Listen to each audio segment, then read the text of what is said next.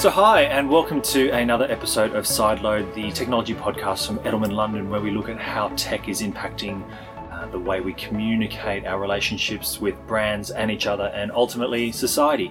This episode is full of a few firsts. Um, the first being is that we have our first external guest, which is uh, pretty exciting for us, uh, and also another first where we have somebody who is on the podcast for the first time.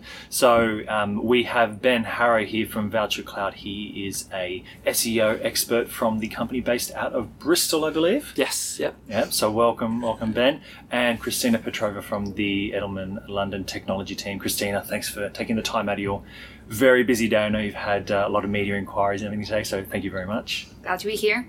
So, we are here to talk about SEO, search engine optimization. It's something that we talk about um, a lot here, and we have a few champions within the team.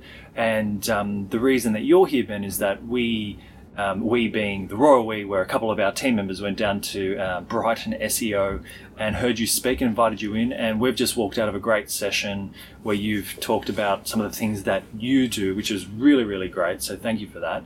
Um, and we're just going to share some ideas, share some thoughts as to what that's about.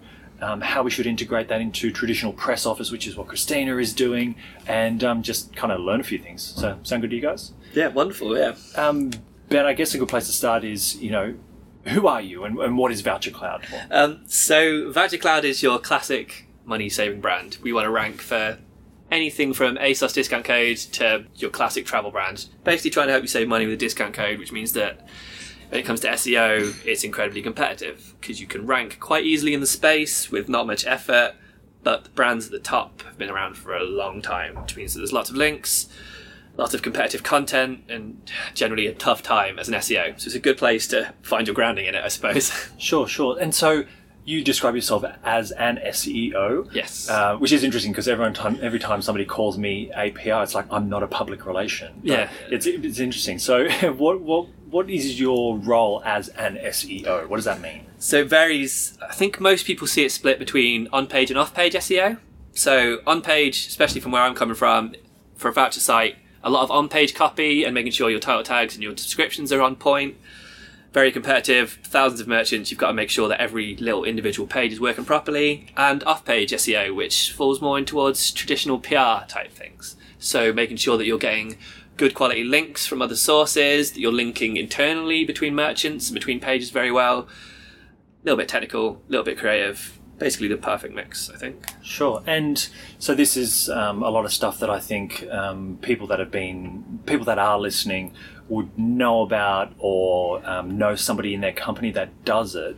Um, how did you get into this area or something? You know, what did you? Is this what you wanted to be when you were growing up? So I fell into it in a way I think a lot of other people are as well. So falling from journalism to not journalism, essentially. So I know a lot of people that study journalism or started trying to get out into journalism, ended up in PR.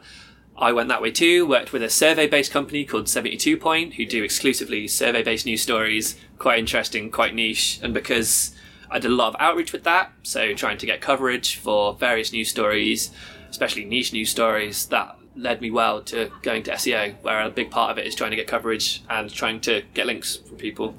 And you can work backwards from then the technical side quite well, but not all that many people know how to do the average side. So I guess that's why it worked quite well for me to come from a journalism background and work that way. Very, very cool. And I mean, we'll get into the, the, the nitty gritty of kind of how you do it and what you do.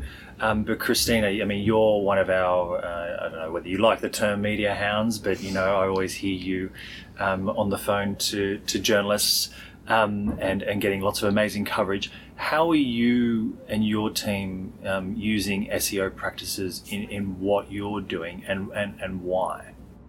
Well, SEO has made media relations a lot more exciting. Obviously, the PR industry has changed dramatically, but still, the core of our business is still media relations, getting those earned stories out there. And there are quite a few sides to it. So, from a media point of view, we found very interesting use of keywords and SEO. So, for example, instead of pitching a story that we came out at the back of a meeting that we had a with a client, we would go and proactively see what are often searched keywords in an area, let's say um, cybersecurity, for example. So, based on the most search key terms, we would then craft a storyline along those lines and then go to journalists. And we've seen a dramatic uptick into how media perceives the stories that we offer them.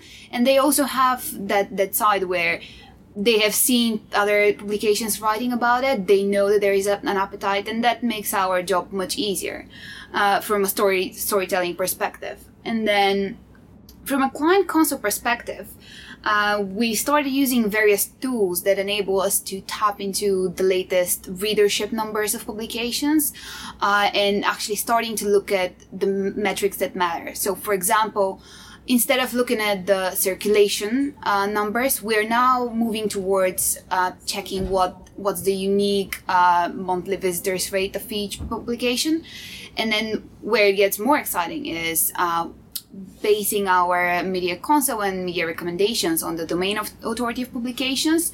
So this is a metric that can be from zero to 100, which basically explains um, how credible this publication is perceived when you are searching for relevant keywords.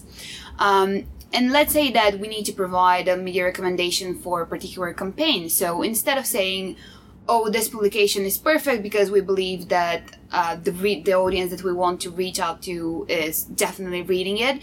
What we would go and do is have a proper research uh, on keywords from our story and see what publications rank quite up in terms of domain authority and look what journalists are coming up. Uh, and this is how we base our media recommendation.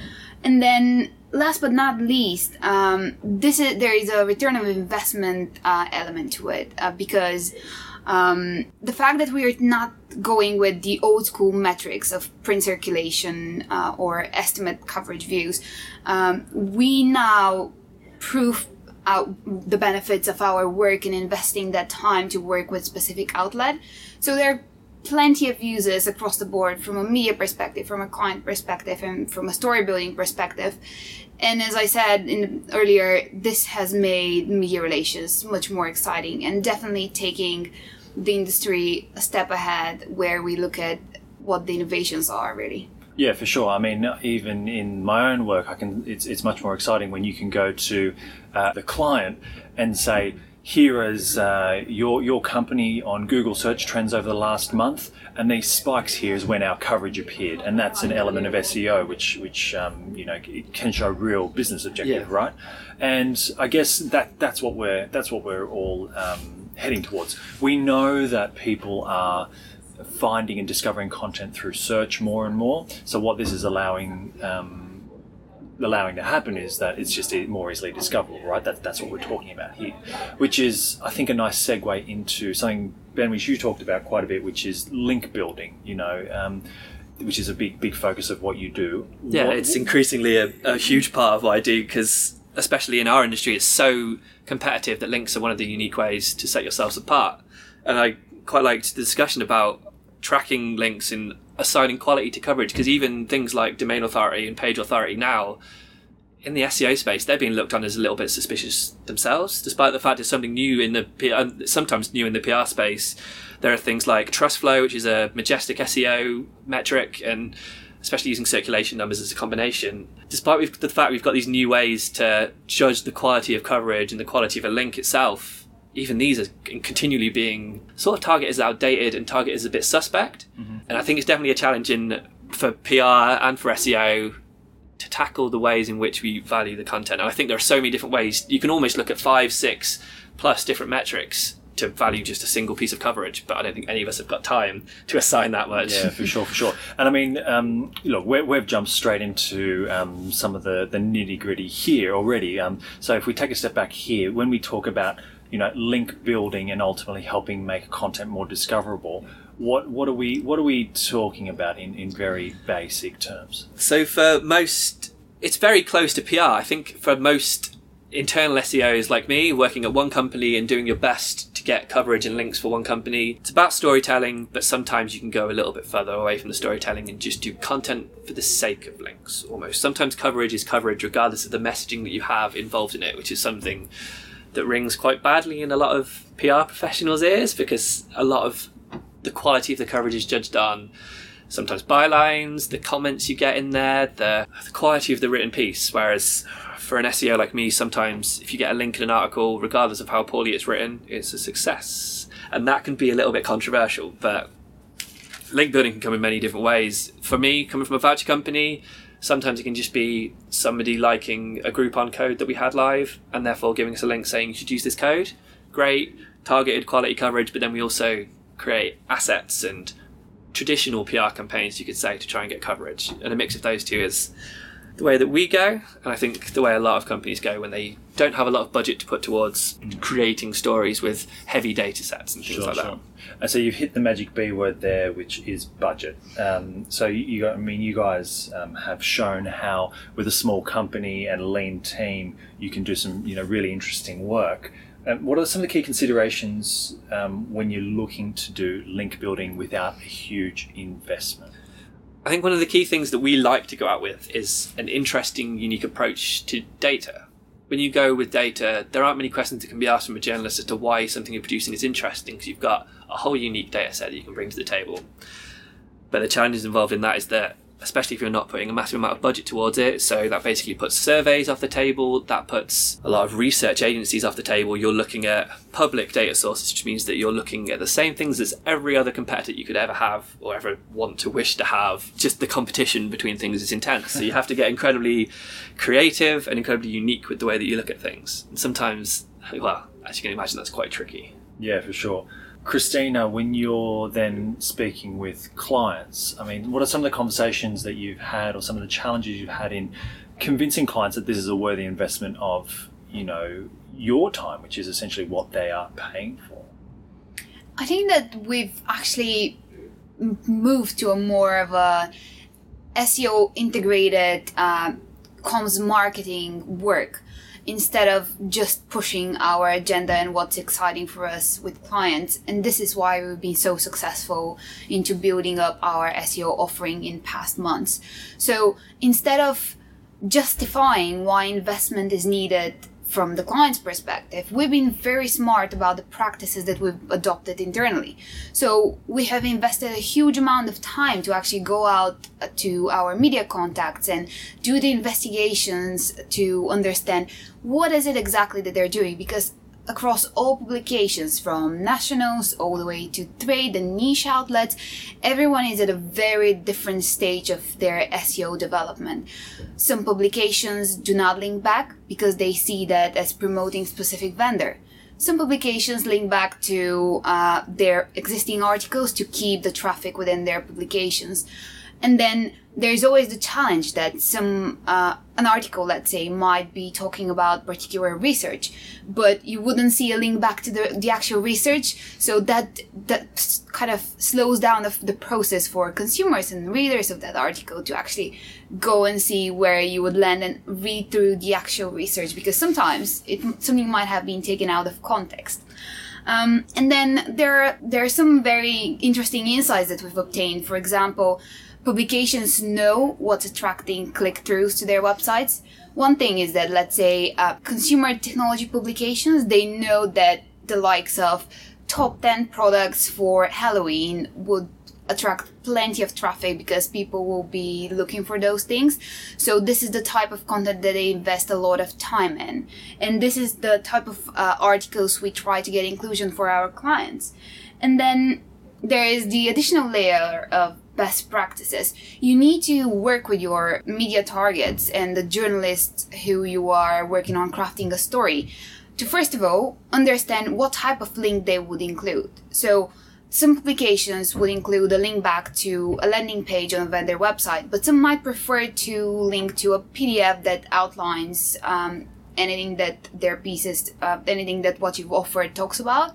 So there is a lot of you, you need to invest the time to understand how the media landscape has been changing with SEO becoming a such a important part because um, as ben said there is a lot of competition among media as well. And while people who read specific print publication will always read that print publication when it comes to online people go to the publications with the strongest content but similarly with the most optimized content because when they search for something specific the article that comes on top of their um, research and their google box uh, is what they open really Yeah, for sure. I mean, uh, only I think it was uh, recently, for the first time, I had to deliver uh, uh, feedback to a client and said the reason that your story didn't get coverage is that it doesn't rank well on SEO. Um, the journalist actually said that you know what that actually doesn't get us enough cli clicks because of um, you know SEO, and that's why. And so that's something which is which has been changing, right? Um, you have just spoken about you know link chasing.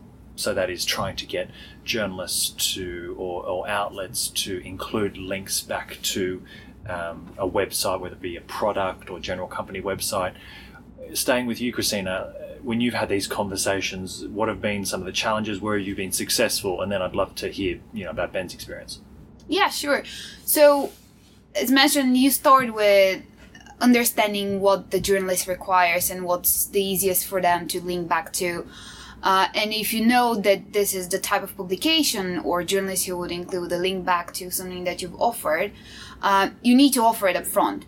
You, you shouldn't be shy. You should, even if your pitch to a journalist starts with a link back to what you're offering them, that's absolutely fine because you save them time from for uh, from looking for the right link to link back to. And most of the time, you have seven different links included within the, your press release or within your pitch, they they they would ha- wouldn't have a clue where they have to link back.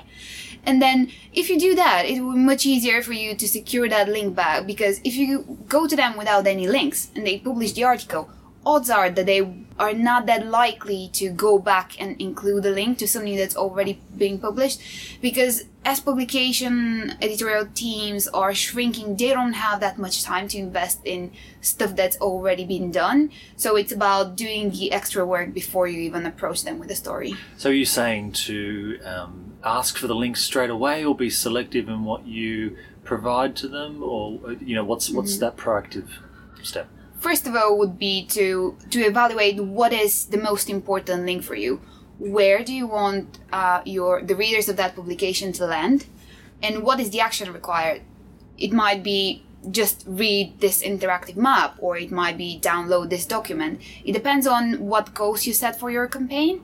And then start your pitch by saying hi this is what we have and hyperlink where possible but stick to one link you don't have to link back to multiple places if you don't need people to go to that link and then it, it won't hurt anyone if you say by the way if you do want to link back to this um, story you can use this link and that's all you need to do Uh, Ben, what's what's your experience with uh, with link chasing? I think it's interesting to hear again. I guess from the different side because from our side we're looking for a link in more or less any way, shape, or form. So it's less about the messaging and less intense on that.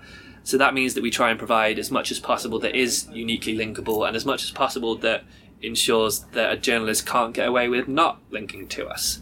So it's the seemingly common sense things that you'd seem sometimes forget about, like hosting images on your own internal domain. So if somebody links back to the asset that you've potentially created, whether it be a chart or a map or something like that, if they link back to a image hosted on your own URL, rather than using Imgur or using an external third party source, because sometimes they can just link to that version of the image, which is fine. They're linking back to the original piece of content, but that link value isn't coming anywhere near you or your website, and that's very stressful. And that's something that we've encountered with our own projects. Actually, we lost a good handful of links, more links than I'd want to admit, by not having image hosting functionality on our own site, which is something that we've tackled and something that we've improved on, something that has fixed a lot. And it's the same with data. Sometimes it's useful to share a Google Sheets, the original data form that you've got with a piece of content, but then you risk a journalist linking to that directly rather than to you, which again, you lose out entirely on the link value. You still get the coverage and you still get a good brand mention, but if you're looking for backlinks, that can be quite tricky because seeing a link go to a Google Sheet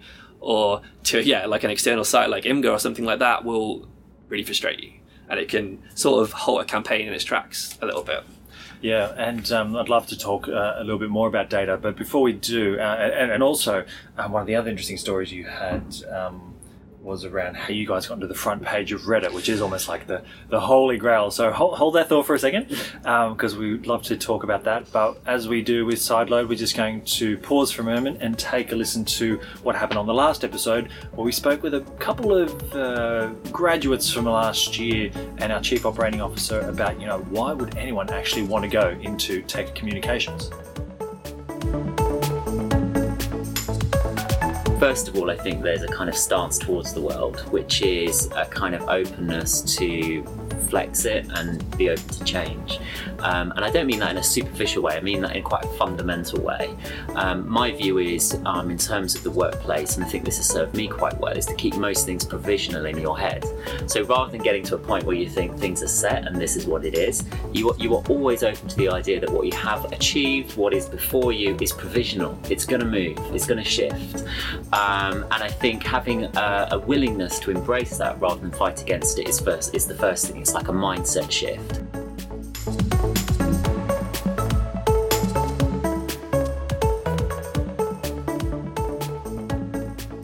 And uh, welcome back to Sideload, where we are talking about SEO and links and all kinds of fun, nerdy stuff. And we've got Ben and Christina here for that.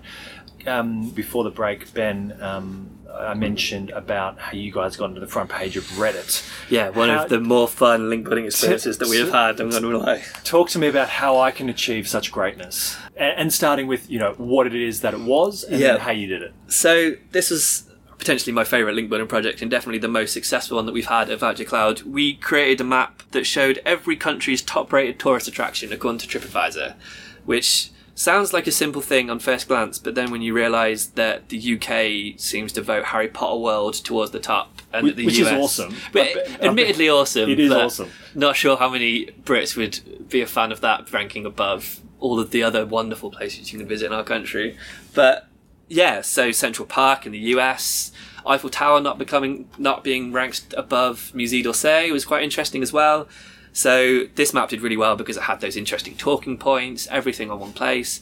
And after a year of intermittent outreach, getting varying success, levels of success, a small snippet of the map that we made for Europe, just because we thought it might be interesting for Europeans at some point, hit the front page of Reddit. It's a good example of having to be reactive to things because we had tried to see this on Reddit. Reddit is notoriously difficult to try and get um, try and get engagement on, picking the right subreddit, putting the right tone of voice across. We put it on the map led subreddits and thought that would work quite well. Did okay, a couple of hundred upvotes, not too bad. But then some wonderful person out there, like to say thank you to him at some point in the future, but God knows who he is or who he is, put it on the European subreddit. And it flew to about 9,000 upvotes as we were watching it and trying to figure out where traffic was coming from for a little while. And then we figured it out and then we were enjoying it. And that means reactive chasing of coverage, as you mentioned, a lot of link chasing and sometimes you can make a good project and have to react to how well it does. Yeah, for sure. So, so thinking about the steps that you guys took, you were looking at creating a really interesting piece of content. You had an idea to take the uh, most popular, yeah, the top, the top rated, top rated, yeah. top rated sites across the world on as TripAdvisor. You put it into a map. Um, you host it on your site, yeah. and then a user after after placing it in a couple of different places. Yeah somebody decided, hey, this is really interesting to share. It then got placed on Reddit and then um, it got upvoted. So what it yeah. really was was just a really great piece of content. Yeah, that we originally placed not in the, perhaps the right place. We did get good coverage with it, so it hit a lot of the national newspapers in the UK. But sometimes, especially with sites like Reddit, you just can't predict what's going to happen or what's going to prove popular. And, and what did you what did you learn from that? Because one of the th- interesting things about that is that it's not your data yeah. So one of the things that a lot of companies um, have a challenge with is data. One is how much do I invest in collecting it?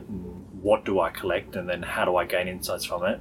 What do I use um, externally and the benefits of that? I mean, can you talk me through what you see as the advantages and challenges of using data that's not your own? Yeah, so I'd say we're quite resourceful in the sense that we don't have a lot of budget to put towards it, so we have to get quite creative with using public data sources. So sometimes we think of an idea that might work, like how expensive are hotels, how expensive is getting a takeout in the UK, and seeing what data sources are available to cover those gaps because we can't fork out budget to do surveys, we can't fork out budgets for official research, so we try and find the public data sources or the company data sources that work. So with the TripAdvisor map, this was public facing data. Every country you search for on TripAdvisor has the top rated thing to do. It's Simply go a matter of going to each country, drawing it out, adding some categorization to it, and adding it onto a map. It's resourceful, and you have to think of the topics you want to go with in advance and have a story in mind. There's obviously infinite data out that can be used.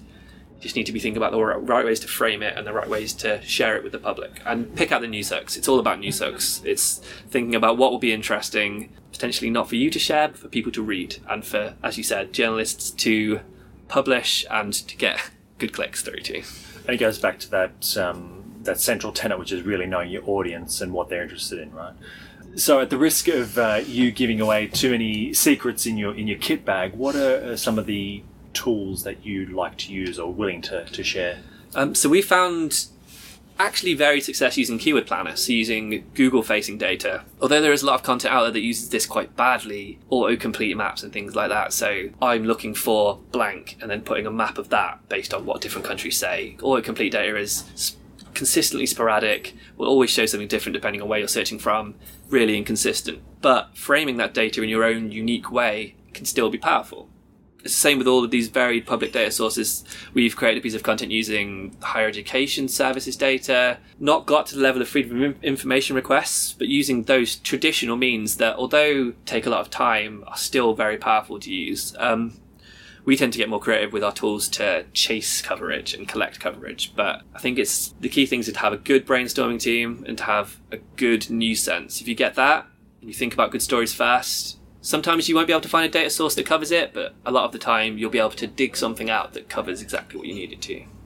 Christina, got a similar question without giving away your, your bag of tricks. What are some of the tools and uh, if not specifically the tools like um, you know measures that you're looking at um, in day to day press office activity it's very interesting because what we found to be most useful within our work is actually clients providing us with access to their analytics whether it's adobe or google analytics because having insight into where traffic comes from and what which coverage or which piece of article that secured was best position and generated most interest really enables us to think about our media strategy, who we go to, what type of content we produce, um, where do we place it on the website, is it very intuitive?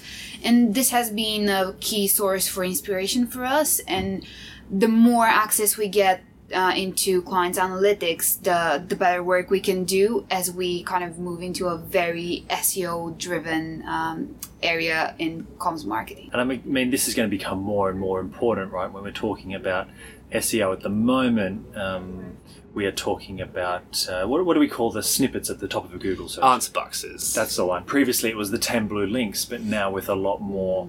Virtual assistants and things like Amazon Echo and Google Search, we're talking about being served, you know, just one result. Um, and and how do you become that one result, right? So it's going to be more and more important. I mean, is, is, is that on your radar yet? Um, it's it's a dangerous thing, especially because for us as a voucher site, we need people to click through. For us to get revenue, we need to drop a cookie. and We need to actually get click throughs from our site. So if somebody gets all their answers from the answer box, kind of causes a few issues. I think that's been the problem with answer boxes across the whole industry. So there was a big discussion about lyric websites. So when people were searching for generic song lyrics, I want to know the lyrics to this song. If the Google answer box was showing the whole shebang, they were completely skipping any click that the website would get itself and were serving the user purpose. So the user was very happy. But this site was basically having all of its content scraped and gaining no reward for it they rank first, potentially. Answer boxes don't need to come from the site that ranks first, but you're potentially ranking first and getting no click or no reward in terms of putting that content together. So although they serve the user purpose, they can be quite dangerous, and it's the same for a voucher company. If we show the code that the user would need to get the money off, we're giving everything away for free, so to speak. So it's dangerous. But at the same time, if Google wants to show an answer box, we want to be the person that ranks there. Because if we don't, a competitor will and we'd rather get that traffic, however valuable it is, as opposed to someone else. And answer boxes are useful to serve user purpose, but they've kind of tied the hands of a lot of SEOs in a lot of different industries, and it'll be interesting to see how they evolve and what other industries they expand out to because it could cause a few more problems going forward. So, guys, we've covered off a lot here, and I feel that this episode has been really in the true spirit of Sideload, which is capturing a lot of the corridor conversations happening in the building. And, you know, we've gone down a lot of uh, winding corridors in this episode. Um, I feel that we do need to give the people that have stuck with us this far a little bit of a gift to take away because they've probably heard a lot of different things. Um, so, you know, what would you say to those people who want to integrate this type of thinking into their work and be able to, you know, um, become SEO experts and just a little bit more clued up in this area? Uh, I mean, Ben. I think in terms of link building, I've mentioned it before, but there's a very good chance that your competitors have done something either better than you've done or as equally good as you have done. So if you're trying to find a way to seed content, trying to think of interesting avenues to go down in terms of thinking about new content and generally trying to think about new ways to link build, take a good in-depth look at what your competitors are doing and finding out where they're getting mentioned and where they're getting coverage from. And there's a good chance that that will spark ideas. Sometimes we basically don't creep on our competitors enough, or other people in our industry that are doing creative, interesting, unique ways and things, especially when it comes to SEO it's a very competitive space, and there's always someone pushing and pushing the threshold and doing something new. So it's very important to keep chasing. For sure, Christina. So I would say ensure that you know start with planning ahead for what is it that you want people to do people that have your link do you want them to download a report do you want them to preview a video Second, make sure that you give them the link that will enable them to that one thing that you want them to do. And three, by all means, tap into your analytics because this is by by far the most valuable tool that you have on your hands. And this is what will enable you to track purchases made on your website track traffic or kind of tap into that number of downloads of your latest white paper. For sure. And as you were saying before it makes everything that we do is just a little bit more interesting. And when you can have a conversation which is goes beyond, did you get my press release? Then uh, you know everyone's everyone's happy. So, look, um, Ben, thank you so much for making the trip. it's my pleasure. Thanks for having me. Coming in today and, and sharing lots of lots of knowledge. And Christina, I'll let you get back to hitting those phones. Um, so thank you again for your time. And for everyone that's listening, thank you. And please do share, subscribe uh, through the Edelman UK podcast on iTunes, SoundCloud, or wherever you listen to podcasts. And we will see you next time.